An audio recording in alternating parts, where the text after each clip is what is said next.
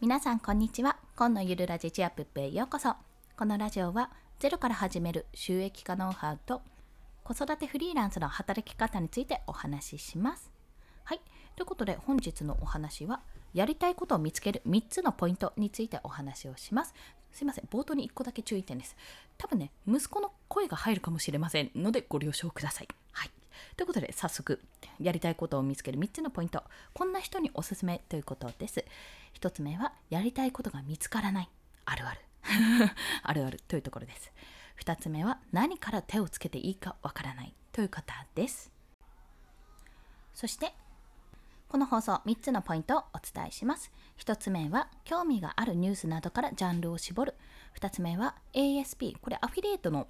あれですね、集めてる会社ですね。で、案件を探してみる。そして最後が、興味のあることを片っ端からやってみるというところです。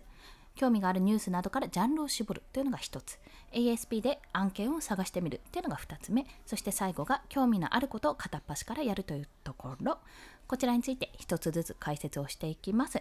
まずちょっと前提条件からお話しするとこのやりたいことを見つけるっていうのにあたりまずね第一に皆さんがやっているかと思われるのでそちらの前提条件をお話ししますね。自分が過去に今までやってきたこと部活でも何でもいいですあの仕事先でも何でもいいんですけどもそんな自分の過去にやってきたことっていうのはある程度もう把握をしている把握済みっていう状態がまず前提条件。まだこちらがなあのやれてない方は自分が今までやってきたことですね。例えば、まあ、私の場合で言うと保育園で働いてたり、まあ、学童保育支援業で働いているので、まあ、子ども関連の仕事をしていたことがあるとかアルバイトで飲食店ファミリーレストランで働いたことがあるとか、まあ、そういったことをねどんどんどんどん掘り下げていくんですよ。自分でピックアップして書いていくと、まあ、それをやった上でこの3つをお伝えしますね。1つ目がその興味があるニュースなどからジャンルを絞るというところ、まあ、その中で自分がこうやってきたものももちろんある、まあ、その引き出しですね。自分が今までやってきた経歴とかを踏まえてじゃあ私が私とかあなたがですね皆さんが興味があるニュースっていうのは何だろうと。このニュース気になるなとかあなんかこういう人よくアカウントしてるよアカウントをフォローしてるよなっていうところをまず自分で調べてみるんですよ。そうするとなんとなく共通点が出てくるはずなんですよね。その共通点っていうのがジャンルだったら一番ベストなんですけども、まあ、例えば子育てジャンルだったとか例えばあとはビジネスジャンル。もうすごい大まかですけどねこれ。ビジネスの中でも独立フリーランスを目指している人のジャンルなのかそれとも起業をしている人のジャンルなのか。はたまた IT 系とかプログラマーとかそういった職種なのかというような形でどんどんどんどんこれを調べてみるわけですよ。でそれはなぜかというと自分が興味関心のあるものから、まあ、自分がやりたいことというか自分がこれに興味があってこういうのが気になってこういうのだったら調べたいと思うこういうものの情報を得たいというその自分の心理ですねそこを見つけるためなんです。意外とね偏っているものなんですよこういうの。やっぱりこういう情報が欲しいなって思うことでバシバシこうフォローしていたりあの自分でまとめサイトとか見ていたりするので、まあ、そういったことからまずジャンルを絞ってみるっていうのが1つです。そして2つ目が ASP で案件を探してみるってとこ。これですねあの基本的に趣味でやりたいことを見つけるっていうことよりもあの仕事をしたい、まあ、この発信活動をしたいとか例えば収益の仕組み化で、まあ、ブログを書きたいんだけどテーマが見つからないって方ですね。そういった方に向けてちょっとお話ししてるのであえてこの ASP このアフィリエイトの大手の会社ですね。そちらをご紹介しております。これがね結構面白くて A8 ネットとかもしもアフィリエイトさんとか、まあ、他にもいろいろあるんですよ。これはアフィリエイト広告を扱ってる会社なんですけどもジャンル別で分かれてるのはもちろん単価別高単価とかあとは特集で分かれていたりして結構この前見かけたのがフリーランスや独立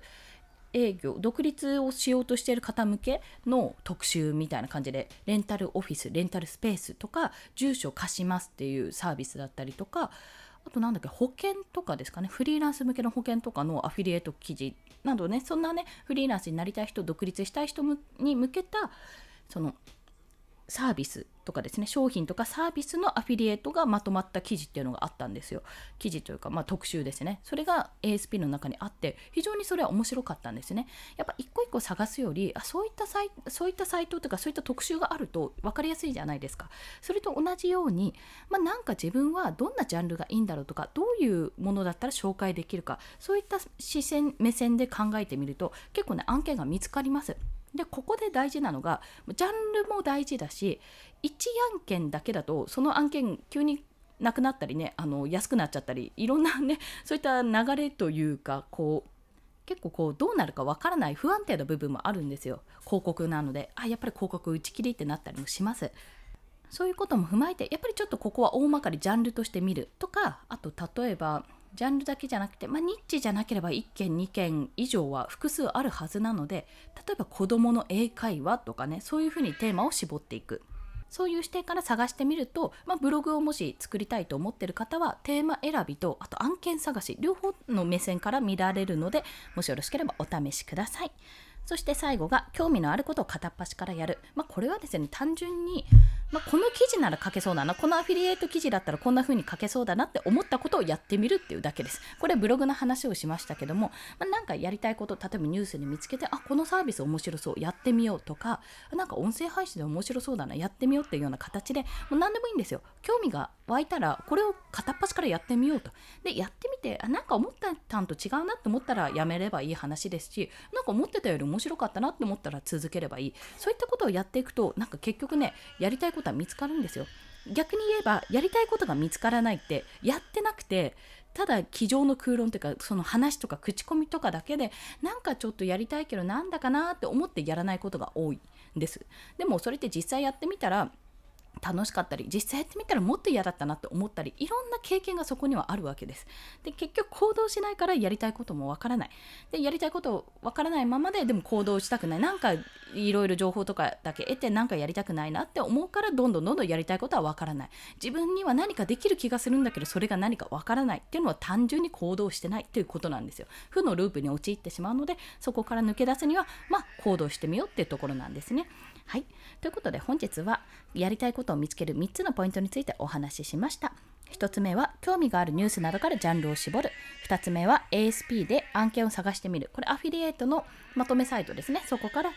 案件を探してみるというところ。そして最後が興味のあることから片あ興味のあることを片っ端からやってみるというところです。要は行動しないとやりたいことだって見つからないよというそういう結論でございました。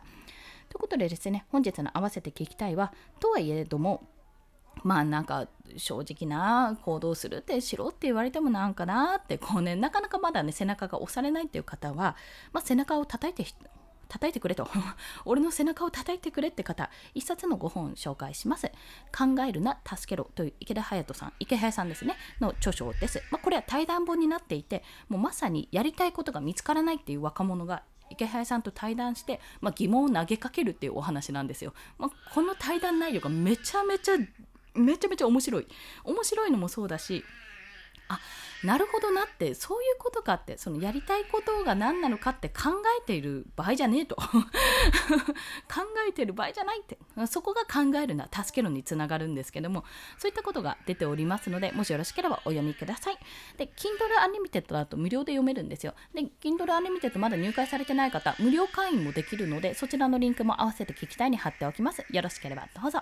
ということで、本日もお聴きくださりありがとうございました。この放送いいねって思われた方、ハートボタン、もしくはレビューなど書いていただけると嬉しいです。また、スタンド FM では1日3放送しております。フォローしていただけると通知が朝昼晩と飛びますので、よろしければフォローもお願いいたします。ちょっとね、息子のうなり声が聞こえてくると思うので、すいません、入ってしまいまして、今日も私はコツコツと頑張っていきます。皆さんも頑張っていきましょう。コンでした。では、また。